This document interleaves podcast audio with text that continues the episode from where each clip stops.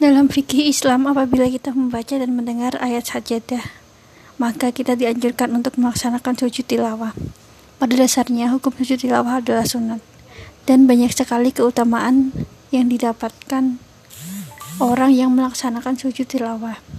Apakah mendengar ayat sajadah di radio atau audio lainnya juga tetap sunnah sujud tilawah?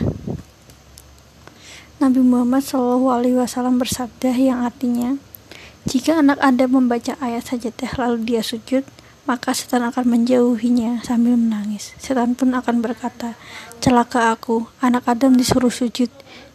Dia pun bersujud, maka baginya di surga. Sedangkan aku sendiri diperintahkan untuk sujud, namun aku enggan, sehingga aku pantas mendapatkan neraka.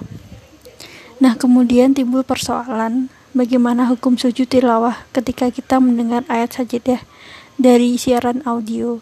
Misalnya, pada hari Sabtu, Pak Ahmad sedang mendengarkan siaran kesayangannya Islam FM. Kemudian Pak Ahmad mendengar suara seorang kori membaca ayat sajadah dalam channel Islam FM.